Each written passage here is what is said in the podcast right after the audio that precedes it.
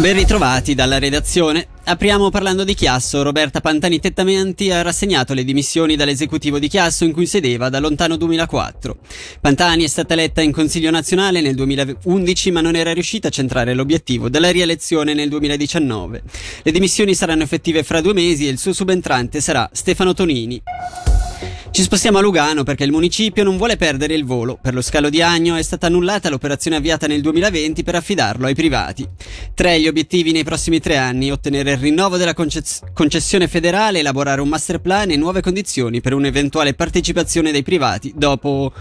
Dal, aspettando determinati aspettando determinante per capire se l'aeroporto di Lugano possa diventare un'alternativa a Zurigo e Milano. Il capo di Castero Opere Pubbliche è stato molto chiaro, Filippo Lombardi. L'aeroporto è compito dell'ente pubblico e deve garantire delle condizioni quadro atte all'uso dell'aviazione sia privata, business eh, generale, sia di linea. Però i voli di linea li offrono delle compagnie aeree, questo dipenderà sempre soltanto dai privati, l'abbiamo precisato, la città non intende mettere mettersi a fare l'operatore di compagnia aerea, quindi sono i privati che decideranno se lo vogliono fare.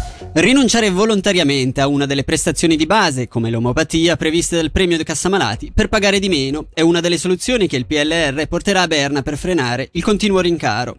Per il consigliere nazionale PLR Alex Farinelli è solo una delle misure per abbassare i premi. Tutto il resto deve essere orientato anche in Ticino sul contenimento dei costi. Siamo in un sistema che assomiglia molto a quei ristoranti all you can eat, cioè uno entra, paga un prezzo fisso e poi può consumare tutto quello che vuole. Questo genera un incentivo magari a consumare consumare più prestazioni, l'idea è quello di permettere alle persone di limitare alcune scelte e quindi risparmiare. Per esempio, non tutti sanno che nella cassa malati di base è prevista la medicina omeopatica, al contrario per esempio di altre medicine, penso all'agopuntura che non è inclusa. Ecco, la nostra proposta è dire ma perché questi tipi di medicina che sono fondamentalmente una scelta devono essere inclusi, uno può rinunciarvici e in questo modo pagare meno premi. Conosciamo questo sistema già oggi, per esempio, con il modello del medico di famiglia, pagando un prezzo leggermente inferiore. Secondo noi questa è una strada da percorrere per premi di cassa malati più bassi. Il comune di Maggia revoca la non potabilità dell'acqua potabile. Nella nota, nella nota, viene specificato che non sussiste più alcun pericolo. La medesima comunicazione giunge anche da Brissago per tutto il, comu- il comune e Roncoso Prascona.